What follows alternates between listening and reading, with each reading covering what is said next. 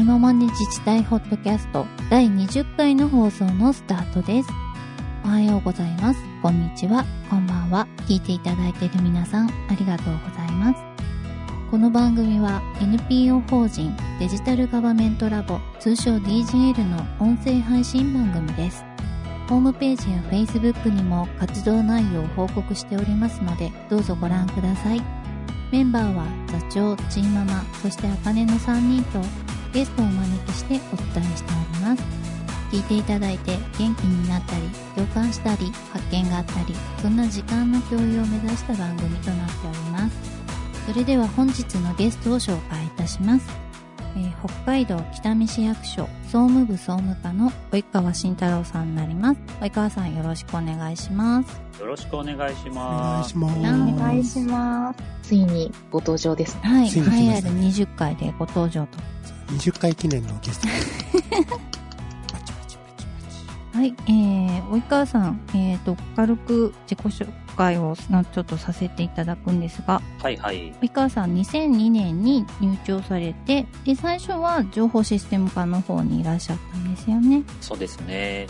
で、そこで9年間終えて、1年間だけ職員課にいらっしゃって、で、その後が総務部総務課10年間。10年目になりますね。はい、おめでとうございます。丸々10年やってます。うん。総務課の星になったよね。その星ってどういう意味ですか？え、で総務課って言われた時に、まあ、はいこの界隈で、まず、あの、頭に思い浮かぶ人になったよね。あ、それはどうもありがとうございます。なんかすいません。お騒がせしております。話題の人ですね。チうんなんかひ久々にあの、はい役所プロパーの人来たのみたいな感じあします。そうですようね。ん。なんか別に狙ってないのにずっと転職が。うん。前川さん転職してないんですよね？して、してないですね。はい。卒業してからずっと自治体職員でやってます。でも、総務課の中でもかなり異色な、あの、総務課の立ち回りをされてるような。でも、もとももしかしてそれが総務課に求められてることなのかもしれないと思いつつ、及川さんの活躍を見てる感じなんですけれども。そうですね。まあ、自治体に総務課って、まあうん皆さんあると思いますけどね。あの、多分そこそこによっていろんな立ち回りとか役割があったり、まあその時々によって求められるものっていうのも変わってくると思うので、なんで、うちはこんな感じになっちゃってます。現場に近い総務課なのかなって。うん。そうですね。自治体の、まあ民間さんも多分そうですけど、まあ大体こう、総務っていう部門があって、うん。えー総務ってじゃあ何を、何のために存在しているかっていうと、うん。まあ、その組織が回っていくための環境を整えたり、まあ、仕組みをしっかり整えるというところにあるんだと思うんですね。うん。まあ、そうすると、その目的に沿ったことはどんどんやってしまえというのが最近のあの僕の考えになります。その、なんだろう、その考え方って、その今は北見市の考えにになってるじゃないですか。それって、その、及川さんがこういうこと関わるようになる前からその文化っていうのはあったんですか？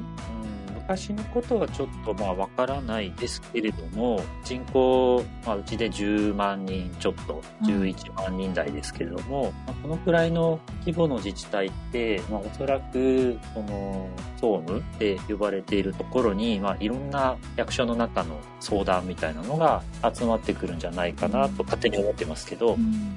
大きいところって逆にもうちょっと違うんですかね？違いますね。うん。うちはなんか、あんまり総務課に相談ってあんまなんかないんですよね。行くのって大体総務による庁舎管理関係？うん。うん。かなああと文書があるから文書担当に行くかなうん文書管理系は、でもなんかその、そこに特化した形だよね。なんか、及川さんやってるのって、その、なんていうのかな、統合するような動きをしてる気がする。それは多分、うちの市だったら、絡むのはなんか別のとこな気が。でも絡ま、な、多分、お互い、それぞれが動いてうまくいかないのかなって。まあ、あの、僕の所属しているところも、まあ、大きい総務部みたいなのがまずあって、うん。総務部があって、で、その中にね、文書とか人事とかちゃんと分かれてますけれども、まあ、僕の所属しているのは総務の中の総務の総務で、うん。まあこれあのいつもネタにしてるんですけども なのであ広く全体を見ながらああこの辺ちょっと整えなきゃなみたいなところは、うん。まあ、いろんな部署の人に声かけなんかをしながらね、えーうん。やってやらせてもらってるうんこの数年間になります。なんかこう、そのデジタルとかデジタルじゃないとか、それ以前に各部門さんの、その、うんなんだろう、横断的に見て共通化した方がいいなとか、一緒に改善した方がいいな、みたいなのをこう統合的にやってらっしゃるっていうイメージがありますね。うん、そうですね。ただ、あの、そういうのが明確に、まあ、役所って事務文書っては言われてますけど、はい。この課はこの仕事をします。この課仕事を担当しますっていう、まあ、責任分担みたいなやつですね。まあ、そこには特に書いてるわけではないので、うん他部下に属しないことって書いてますね。このキーワードを使って、まあ、やれることはやっていこうじゃないかという、そんな姿勢で日々仕事してます。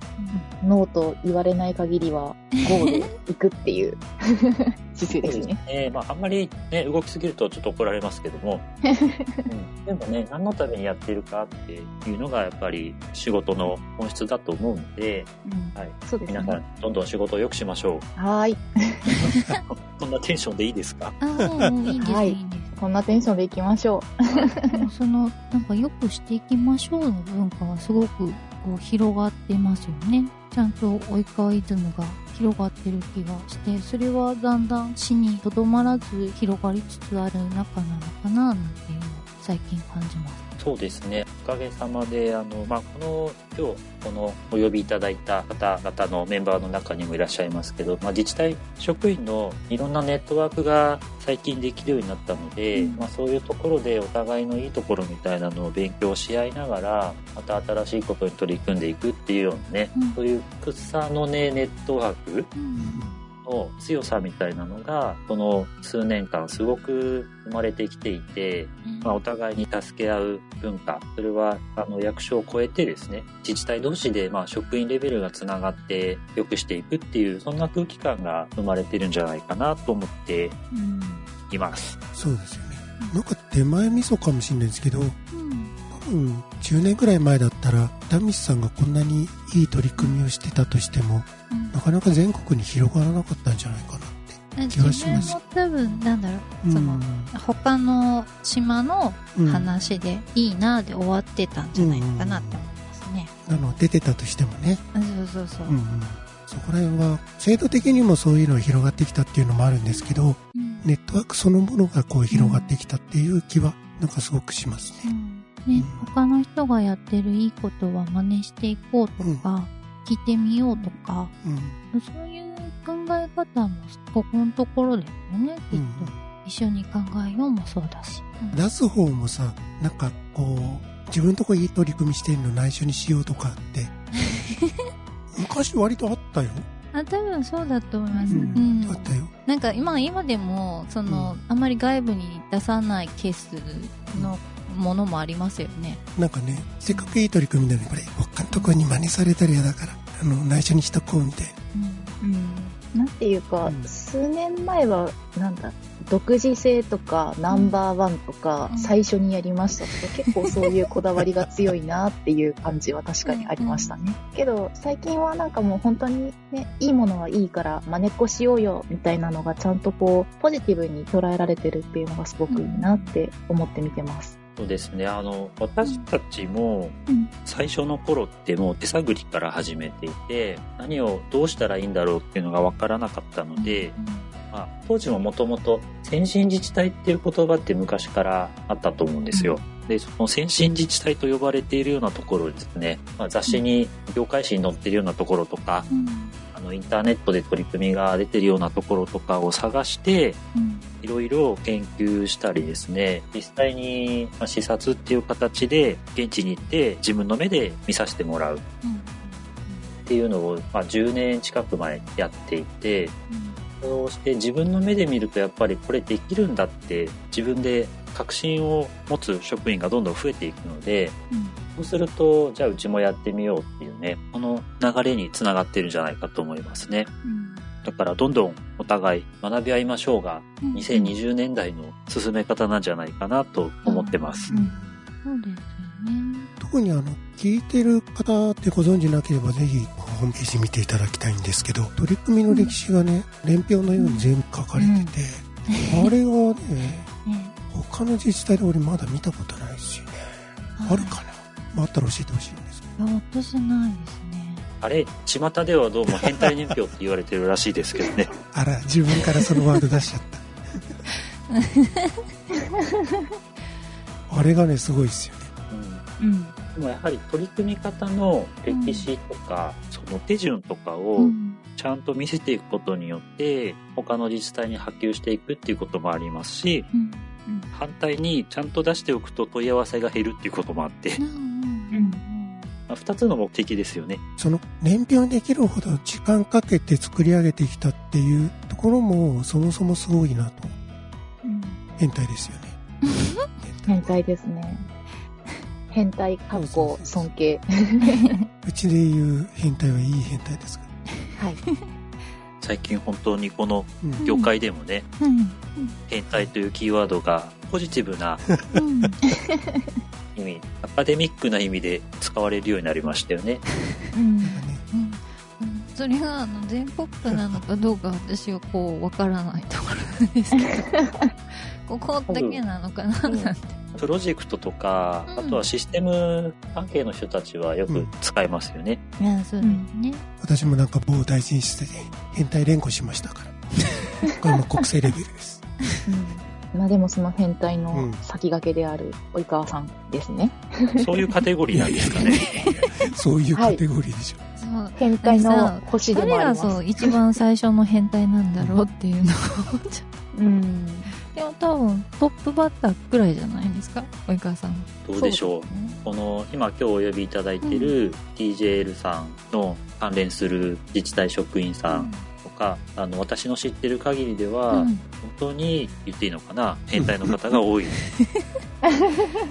年表にした時の始まりって私10年前は全然むしろ仕事しない方だもん。うん、うん。まあ、とにかく北の変態の星。うちのあのポッドキャストでも北見の話じゃ何回出ました？いっぱいねなんか少なからず3回は出てます、ね、住んでます？と出て、まあ、細かくは出てるんじゃない？出てますね、確かに。名前が出るとかはしょっちゅうだと思うので。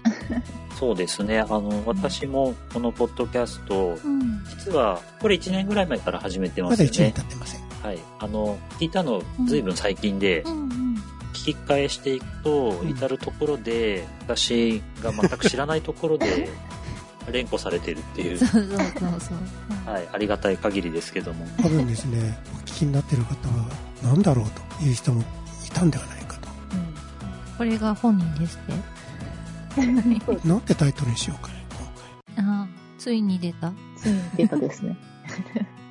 はい、さてさて、あの、今日はどんな話をいたしましょうか？えー、変態についてですよね。そこちょっと置いといてもらっていいですか？いや、まあまあ、変態について突っめるんじゃないんですけど、まあ、あの、一番やっぱり、及川さんが力入れて、ずっと継続してされてる業務の改善の取り組みなのかなっていうのが一個思ってたんですけど。いわゆる書かない窓口ってやつですか？お、そのキーワードいきますか？これ言っとかないとね。はい、18回の続きいけないんじゃないかなと思って。話せなかったで終わったって言ったらちょっと非難合行になるんではないかと思います。本気に行きましょう。はい、そうですね、えー、最近いろんなところで、うん、市役所窓口の書かない窓口っていうのがね、うん、キーワード的に出てくるようになりました。はい、これ皆さんどんな感じのイメージでいらっしゃいます？知ってる人たちに聞く感じで答えるの。あ知ってる方でもはい。大丈夫です。窓口でね、うん、申請書とかをお客さんに書かせないっていう、うん、そういう意味だけで使われることが多いですよねまあ、窓口来る人と、あとバックヤードの職員の側と、ね、受け手とで、それぞれ違いますけど、うん、北見市が目指したのは両方ですよね。そうですね。えっ、と、これもね、実はやってみて、どんどん気づいてきたところっていうのがうんうん大きいんですけど、うんはい。最初はね、あの、書かないようにすればいいじゃんって思ってたのが10年ぐらい前の話で、で、やってみると確かに書かないにしたら、あの、窓口での説明の手間とかね、うん時間とか確かに減るんですけど、でもね、そこ止まりなんですよね。利用者側にとって、本当のフロントの部分でっていうところなんですよね。うん、そうですね。で、職員の方も、まあ、窓口対応の中でね、えっ、と、書き方の説明とか、確かに、あの、しないで、あれってこう、どうやってやってるかっていうと、あの、聞き取りを、必要な事項を聞き取りをしながら、うんえっ、と、打ち込みをしながら一緒に申請書を作成、まあ、支援をしていきましょうっていうことなので、まあ、聞きながら作れちゃうから一回で終わるし、うん。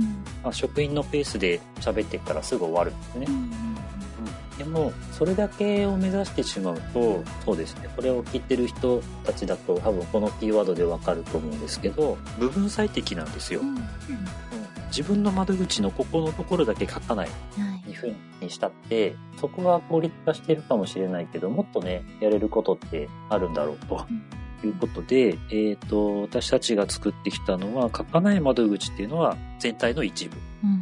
なんです。はで、えー書かないにするだけじゃなくて、ちゃんと窓口での職員の応対を支援しつつ、窓口でデータ化したもの、書かないをすると、その瞬間にデータができるので、はいこのデータをちゃんと、あの、後ろのバックヤード処理に流していきましょう。でバックヤード処理もきれいにしていきましょうっていうのがまず一つと、もう一つが、あの、窓口で書かないにしたってね、こっちの、ここの窓口では書かない。隣の窓口に行っても書かないってしてても、結局窓口回ってるじゃないですか。なので、えー最近言われてます、ワンストップっていうことをキーワードに、一箇所で全部やって、できるだけ。うんで、あのー、データだけ各派に流していくようにすれば、少なくとも窓口の縦割りとか、回る回数みたいなのは、そもそもなくすことができるっていう2点なんですね。で何を言いたいかっていうと、単に書かないだけじゃなくて、ちゃんと役所の業務の方も業務改革をしないと、本当の効率化にならないので、ここから逃げることなく、ちゃんと業務効率化とシステム化っていうのをセットでやってほしいなというのが、最近もやもやしているところです。書かないが独り立ちしちゃってるイメージが本家としては感じられるかまあ本家ではないですけど、本家じゃないの？はい。これはねみん、みんなのものだから、どこが本家とかはないんですけど、ただせっかくやるってあれば、ちゃんとツールだけじゃなくて、業務改革とセットでやりましょうよって思ってます。はい手段だけじゃなくて、そうそうそうね。何のためにやるんだっけって。うん。それが一番。うん。今、まあ、国の方で進め始めてることっていうのは、何のためにするんだっけからスタートしてるはずなので。サービスデザインってやつですね。うんまあでも、なんか、とはいえ、やっぱり書かないからスタートしたみたいなのはいいことなのかなとも思いつつ聞いてました。なんだろうな。上から進めていくのがいいのか、こう下から積み上げていくのがいいのかみたいな順序論みたいな話だと思うんですけれど、最終的に目指すのは、やっぱりその部署横断だったりとか、窓口の外だけじゃなくて中も含めた全体最適化みたいなところでやっぱり視座とか視野を広く持っていかなきゃいけないんだと思うんですけれどとはいえやっぱり着実に一個一個積み上げていこうってなった時にはうん一部できるところから始めてそれを徐々に広げていくみたいな変態年表の積み上げがいいんだろうなって思うのでやっぱその辺のバランス感難しいですし誰がキック誰がスタートしてやるかみたいなところも難しいですよね。まずはでも、はい始めてみることですよね。うんそうですよね。うん。うんまずは何かを始めてみて、うんうん。えーじゃあ次何をやっていこうかっていうのを悩んできた時に、はいはい。周りの自治体を見ると、うんいろんなところに洗礼みたいなのがあって、そうですね。そういうのをまた取り入れながら、どんどんちょっとずつ積み上げていくっうん。ていうところをこう逃げずにやりきるのが大切なんだと思いますね。いや、本当にその通りだと思います。逃げずにやりきる。これにつきますね。なのにやりきれない側っていう。あ、そ、そこで言っちゃいけない。ああの、解説すると北海道にやりきれない川っていう川がありまして、私あのそこの写真をよく使ってるので やりきれない側っていうキーワードよく出てきますけどもでも気持ちはやりきる方ねやりきる方ですねそういう話をするときにうん。物事否定的というか消極的にこう捉えがちなところが、いやー北道さんはこう10年以上かけてああいう年表でやってきて積み重ねがあるからできたんですよと。うん我々がそういうの入れようとしても、まあ、大体上から言われたパターンでやろうとする人が言うんでしょうけど、はい。ね。あのいや我々は急にそれすぐにはできませんよ。うん。なんかそういうようなことを言われたりしない？あありますね。ありますけどいろいろ考えながら積み上げて手探りでやってきた10年と、うん。まあ全国のいろんなところにヒントがあってこれから始める人っていうのは全く最初の材料が違うと思うのでうん。ここは心配せずにいろんなところを見ながらどんどんやったらいいんだと思うんですよね。その方が早いし。うん。無駄な準備がいらないっていうところですよね。そうですねあの何合目から登山するかっていうとああ、いい例えですね。うん、2合目3合目ぐらいまで材料集めのところに手間がかからないとしたら。うんその先は早いのかもしれないですよね。どっちかというと、過去偉人が道を開拓しつつ、5合目ぐらいまでの道を開拓してくれてたのを使って、まあ2、3合目ぐらいから登っていくことで、さらにその先、7合目とか、その先を頂点までみたいな感じで目指していくような、一団体さんだけじゃなくって、全団体で協力してやっていくみたいなイメージが良いですよね。ちなみに、及川さん、なんて言ったらいいんですかね、窓口改革を、まあ、行革セットで全体最適としてやっていくっていうのって、やってる中で得る気づきとかってあると思うんですけれど、やってる中で得た気づきに応じて、また次の計画書き換えられたりとかされてると思うんですね。それってなんかは、どういうサイクルぐらいで、皆さんにシェアをしながらやってるんですかね？そうですねもう私直接はい。てるわけではないので、まあ、23年前くらいの話になりますけれどもはい。役所の中で物事を勝手に進めるわけにいかないので、えー関係する課ですね何々課何々課っていう、まあ、各課の、えー課長さんだったりあと係長級の、まあ、打ち合わせのための会議体を作って、基本はそこに物事を出して承認してもらうみたいなやり方をとっていました。やり方。で、その中で、まあ、春とか夏とか秋とかやっていくんですけど、できるだけその、決めてもらうための会議のサイクルを早く回したりとか、うんえっ、と、現場の係長級とかですね、もっと一緒にこう、物事を作っていってる人たちの中でも、えっ、と、いろいろやってみると違うとか、うん。ちょっと直した方がいいみたいなところもどんどん出てくるので、もうそれはもうその場でどんどん書き換えたり軌道修正しながら作っていってきましたね。うんなんかそういう意味だと、決済していただく課長級の方々と、その実際に現場を動かしていく係長級の方々、それぞれのレイヤーで会議体定期的に作って、常に情報共有とか気づきの共有みたいなのがしやすい状態に、まず持って作っていたっていうところなんですかね。そうですね。でうん、その会議体でまあ決めてもらうっていうのがとても大事なので、はい。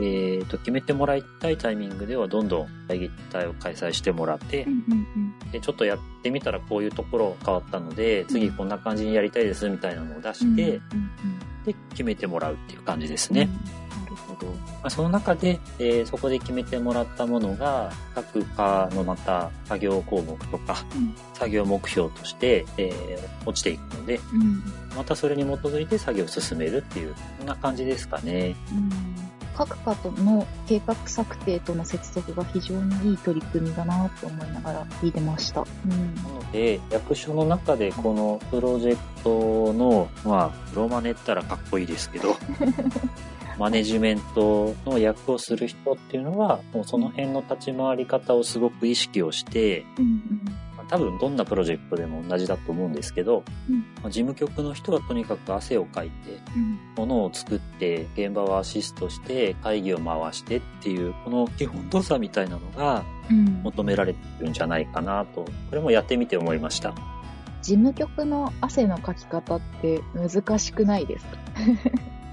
事務局っていうとどうしても客観的に会議開催のとアジェンダ決めて終了になりがちなので、どこまで踏み込むかとか、どう、なんだろう、会議の決着をつけるかとかっていう、そこまで見据えて踏み込んで汗かいてやるってなかなか難しいなと思ったりするんですけれど、うん、その事務局として多分どういうボールの持ち方とどういう立ち回りをするかにもよってくると思うんですけど、うん、でも最終的にその計画を達成することが事務局の役割であって、はい、あとはそこを現場と作業を分担しながら、えー、とある程度事務局側で書いて渡すのか、うん、えー、最初から現場で書いてもらうのかっていうそこの作業分担のやり方が一つ事務局の姿勢なんじゃないかなと思います。僕は一緒に書いていくのが好きなので、うん、ある程度こっちで書いて渡して直ったらまた、えー、と現場で直したものをこちらでも直してという感じでまとめていってますね。うんなんか今流行りというかやっぱ今一番いいワードだなって思うのは競争とか一緒に作るとかっていうのはいいなって思いますけどそれがもう日常として馴染んでる感じなんですね、うん、参考になります。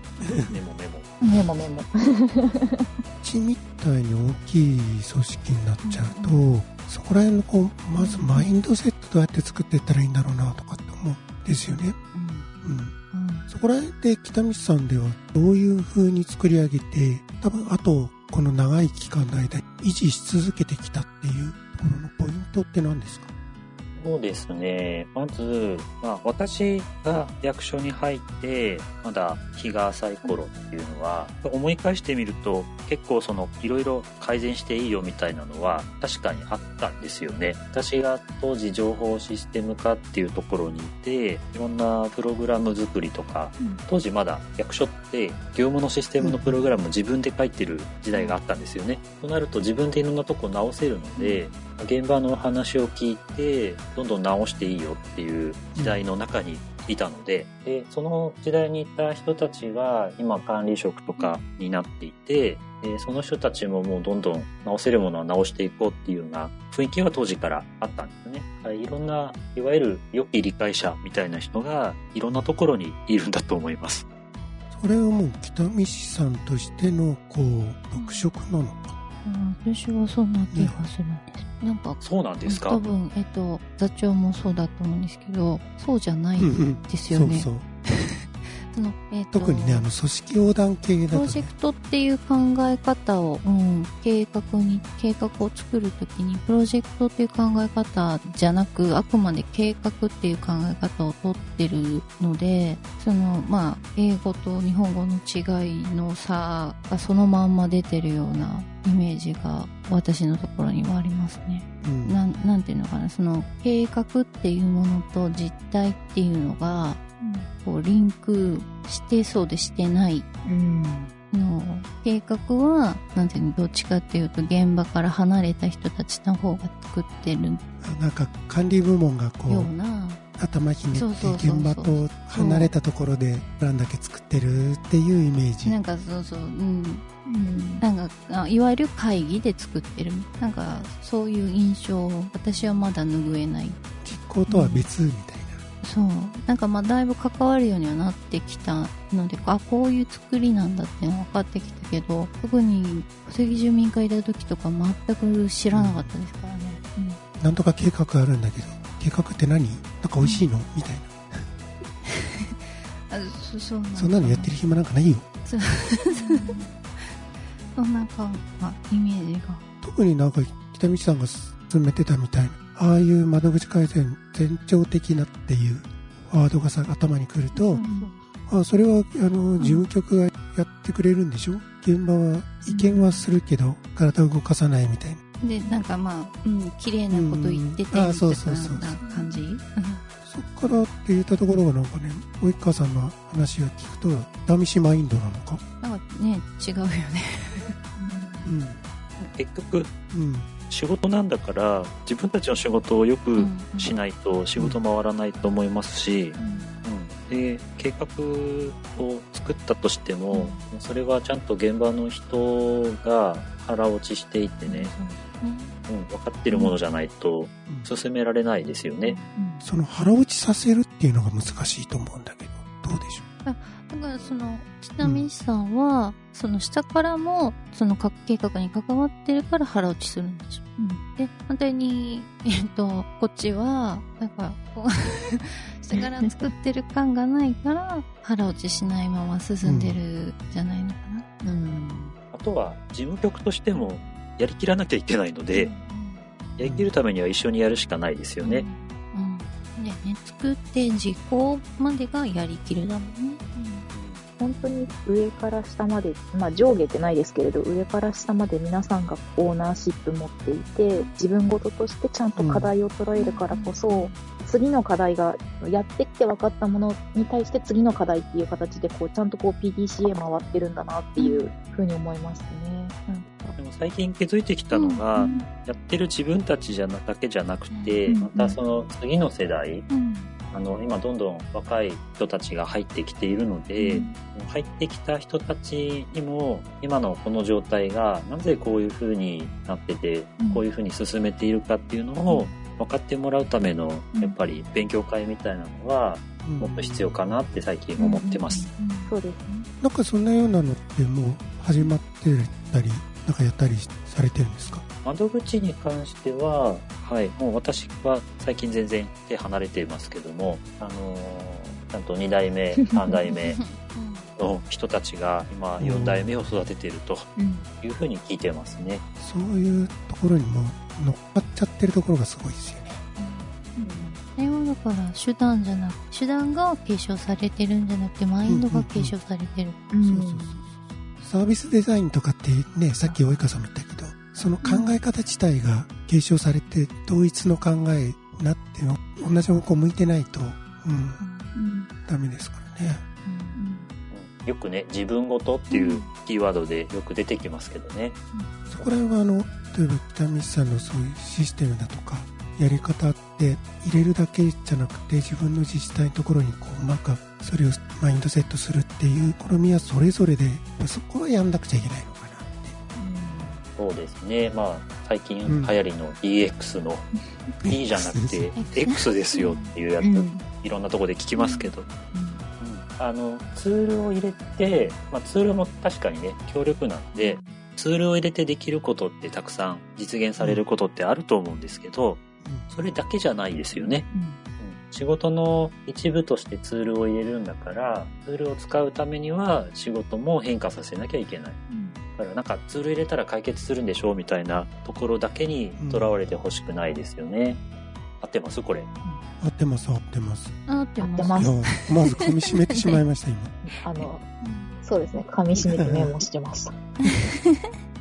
本当にその D より X だし、んで、X を継続していくためとか、X をこう、より実現度を高めるためには組織づくりなんだなっていうのをこう、もやーっと思いながら聞いてましたね。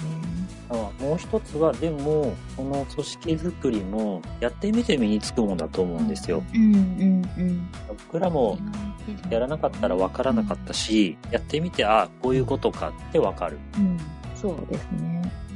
最近私、なんちゃら計画みたいなのを書いてて悩むんですけど、うん。計画の完全性をすごく求めがちで、でも完全な計画立てたって、やらなかったら本当に絵持ちなので、本当に絵に描いた餅で終わっちゃうんで、まあ、やっぱ小さいサイズでもいいから、ちゃんとできるところからやってって積み上げていく、もうまずやるみたいなのが大事なんだろうなっていうのは本当に思います。割と役所の人って完璧性求めたりするから、ね、そうなんですよ。これで全部できなきゃダメだみたいな。最初に考えちゃうんでね。はい。そうです、そうでもです。そのできなきゃなっちゃったらそれが手段になってませんかそうなんですよ。うん、だから具体的な具体的な策に落とし込むとそれは何をしたになっちゃうからうん。この何のためにが何だったのかっていうのがの計画から見えなくなっちゃうのかなっていうのは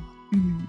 あとはその書物のどこかに、この計画は進捗状況に応じて随時見直しをしますみたいに入れといたらどうですかね。ああ、そうですね。確かに。入れたことはないですけど。でも本当はそういうことなんですようね。ん。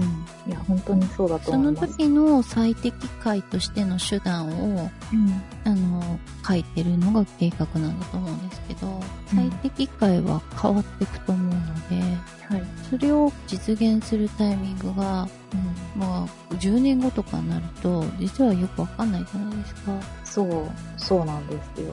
だから、あの、手段に縛られると、10年後に選択したその計画の、あの、実行は間違ってるかもしれない。うん。ちょっと思うんですよね。まあ、前の、いつだったかの回に出た、明確な評価軸みたいな、設定がないままに計画作っちゃうと、うん。うん。あ、そうそうそう。うん。なかなか難しいですけど。うん。そうですね。でも、計画はその計画してる時点での最適解を出してるんだと思うので、それは一旦、その、ここを求めたいっていうのは、あってしかるべきなのかな。あと、言葉ってすごく大事なので、はい。言葉ってすごく大事なので、えーと、その計画なり目標の中に、ちゃんとその実現したい言葉のキーワードみたいなのをしっかりと入れ込んでおく。うん。あと、表現にも結構気をつけたりとかして、はい。うん、結局、後の世の人って、その計画をもとに実際の作業を進めていくわけなので、いやここにこうやって書いてあるからみたいなことを言われないように、うん。うんこれの心ってこうなんだよっていうのをちゃんと、あのー読み取れるような書き方、書きっぷりって大事なのかなと最近思ってます。うかなんか夢、夢を書いといてほしいな気は最近したりしてます。そうですね。あと、僕が関わったところで大事だったのが、その計画にちゃんと利便性の向上だけじゃなくて、職員の業務の効率化。うん。これをやれば仕事をちゃんと楽にしていくためにやるんだよっていうことをちゃんと2本立てで書いてあげるっていうのがうん。腹落ちする一番の目標なんじゃないかと思いますね。大塚さんね、最近ね、業務の効率化ってどう表現したらいいのかなってすごく悩んでる。でなんでか、うん、なんでかっていうと、業務の効率化って書いちゃうと、人減らしなんだろって捉えられるのがううちでは結構あって、よく言われるのが、えっ、と、作業うん。を減らそう。作業を減らして仕事に注力しよううん。うん。みたいなのはかっこいいのでよく使いますけど。そうですね。あの、より本質的な行政職員としての業務の時間を増やすっていうことですよね。そうですね。そういう方にちゃんとリソースを向けていく。うん。うん。なん。か今日ずっと大丈夫ですかあの、皆さん。ええメモしてません。もしかしたら。うん、一生懸命頭の中を回転させながら話して心るから。の中にメモを、なん。か奇妙な空白があるん。ですよね。空白空白は後で詰めますから。そうそう、だから、あのー聞いてもらってるのはだいぶ詰まってる。そうそうあ、そうですか。そんこんなもんだよね。うんそう。はい。えっ、とね、ちゃんと情報入れてなかったんで、うん今日は2022年の1月23日日曜日に収録をしておりま ちょっす。と待って、それ入れるとね、俺の編集が遅いのがバレるね。いいんだよね。収録日時点の情報でお送りしております。うんだってテレビ業界とか年末年始のはほらすごい。タイムラグあるじゃないですか。まあまあ、確かに。年末に、うんあの、撮って明けましておめでとうございますってやつですね。うん。いや、でもすごい時代になりましたよね。これ皆さんそれぞれうん。違う場所でパソコンに向かってうんそうですね。4人で音声の入力ができていると。始めた頃は3人は一緒にいたりとか、ゲストさんも一緒に撮ったりもしてたんですけど、まあここのところね、ちょっとね、ね。い。ろんな状況もありますし、はい。そうですね。画面見せられないのがすごく残念なんですけど、本当にうん。私が見えてる画面で、こうん。うトラックが4トラックあって、あの4人分の波形がずーっと左に流れていくわけですよ。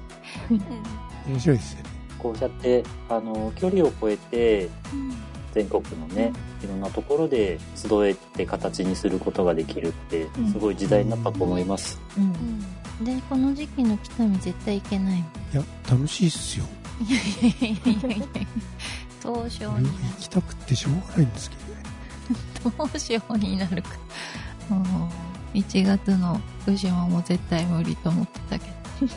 はいまあ、本当に心にメモする回ではなるよね。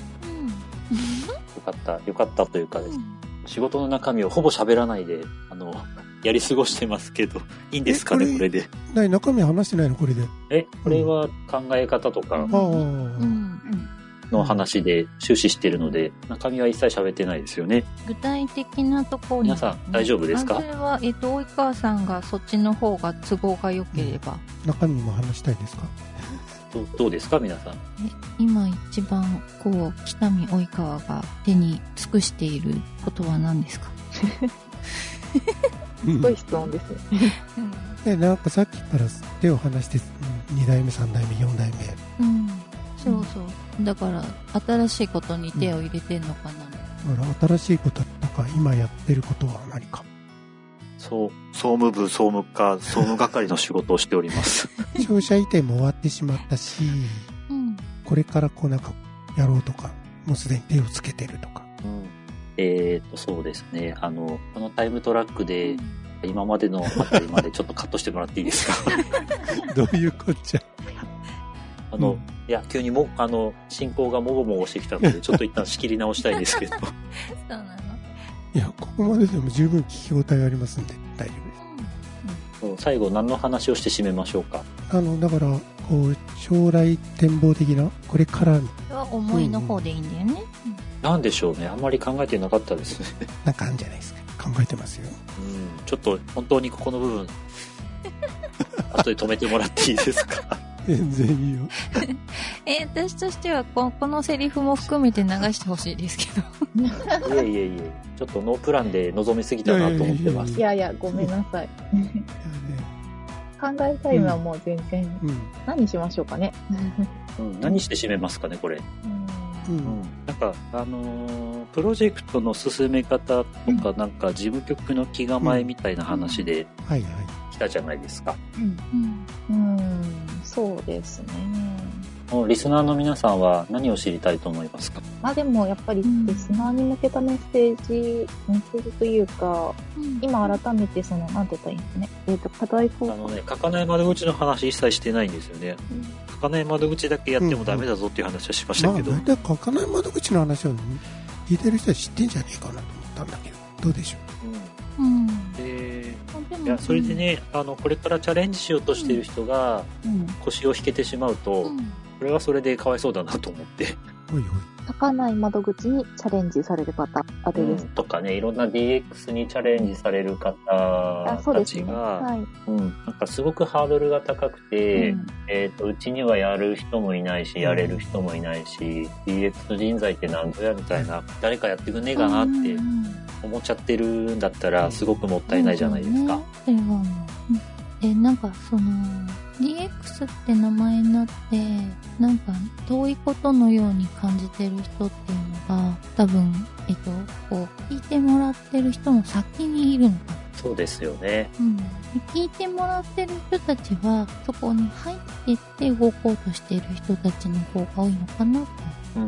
でもそうですよ。やってみたら、自分もできたうん。できるようになったっていうのが、その DX の道のりだったり、DX 人材って呼ばれる人、はい。で多分結果だと思うんですよね。うん。だから、うちには DX 人材がいないからじゃなくて、いろいろやってたら DX 人材がいっぱいできちゃったみたいな、うん。そうですそんな、あの、ストーリーにきっとなるんだと思うので、今これから何かを始めようとか、まあ、窓口のことだけじゃなくて、いろんな DX が今自治体に求められてきているので、その最初の一歩を踏み出す人って、いろんな、いろんな人たちでいいと思うんですよ。で、それぞれがちゃんと情報をいろんなとこから得ながら、ゼロからじゃなくて、まあ、2合目とか、3合目からスタートをする。ここでみんなちゃんとやれるんじゃないかなっっていう、まあ、これは妄想です。あでも私もそう思います。多分私の今いるところって、その、なんていうのか、D、D にはデジタル的なところはあまり手段関係ないところなんですけど、ただ、同じ仕事のやり方だと、もう本当にどんどん人減らされてるんで、もうすでにやっていけないんですよ。で、うんうん。その何がここの私の係に求められてることで、ここから先どうやってやっていけばいいのかっていうのをまさに考えてる最中で、でその中には、そのデジタルっていう手段は、あの、頭に入れつつ考えてるって感じよね。それはみん、その何の業務やってても、その、ここから先職員採用が難しくなってくる中では、当然どこでも起こりうるのかな、うん。というふうに思ってそんな中でうん。デジタルというものを使って何をやっていくのかって、と一言で言うと課題を解決することだと思うんですよ。今の仕事のあ人が少ないとかちょっと置いといて、えーと今の仕事の流れとか手順とかを見た時にどこがうん課題、うん。どこがボトルネックうん。とか、どこがお隣と違うんだろう、どこがお隣と繋がってないんだろうっていう目線で見ていくと、ここにデジタルを入れて、何と何をつなげて、どこを簡略化して、みたいなところがきっと見えてくるんだと思います。見えてきますよ、きっと。うんそういうふうな、その、こう、アプローチができると、お互いに DX っていうのを今推進していく人と、これからそういう話を受ける人とっていうのが、共通の土台で話をやっていけるんじゃないかってことですよね。そうですね。多分、業務改善って楽しいんですよ。やったらできちゃうから。うん。だからその楽しさを、あの、みんなで味わいたいですよねう。。うんん。レッツ変態ですね。そこに戻ってくるんですか？楽しいっていうワードが出たからね。んあ、そうそうそう。ハマってくるとそうなるじゃないですかっていう。なんか業務課題ってさ、ゲームだって捉えると面白いよって話もあったね。あ、攻略していくってこと？そうそうそう。要するに、こう、それをミッションクリアどうやっていったらいいか。うん若い人とかはそういうの好きだから、そういうところをどんどんどんどん進めていくと、面白さが伝わるんじゃないのなんて話も。うんそうですね。アプローチの一つです。そうそう。そこハマっていくとうん変態になるのかもしれない。じゃあなんとなくうまい感じになったんで。そろそろ締めますか。はいこんな感じにします？はい。そうですね。喋り始めたらちょうどいい感じに流れたので、うんはい。はい。ご主人に基づいて、後でいい塩梅に貼り付けて、うまくくっつけてるなって。はい、あの、はい。面白い感じにしてくれると私は嬉しいな。あの、ここ面白いからこういうグダグダなとこ残すとかなしでお願いしこれがます。悩むね。ぐだぐだのとこも面白いんでね。ね、あの、あんまりやると内輪になっちゃうので。うちは多分。まあね、そうですよ。はい。はい、そうしましたら、えー本日のゲスト、えー北見市役所総務部総務課総務係の及川さんでした。及川さんありがとうございました。ありがとうございました。今回はメモをするとか多いっすよ。こう噛み締めながらね。何回も聞いてください。はい、えーこの番組ではお話を一緒にしていただける方を募集しております。また聞いてみたい内容も教えていただけると嬉しいです。はい、以上をもちまして自治体ホットキャスト第20回の配信が終わりになります。いかがでしたでしょうか、えーこんな感じで、まあ、引き続き肩肘張らないゆるい番組を続けていきたいと思っております。今日もいってらっしゃい。お帰りなさい。おやすみなさい。また次回聞いてください。ありがとうございました。ありがとうございました。ありがとうございました。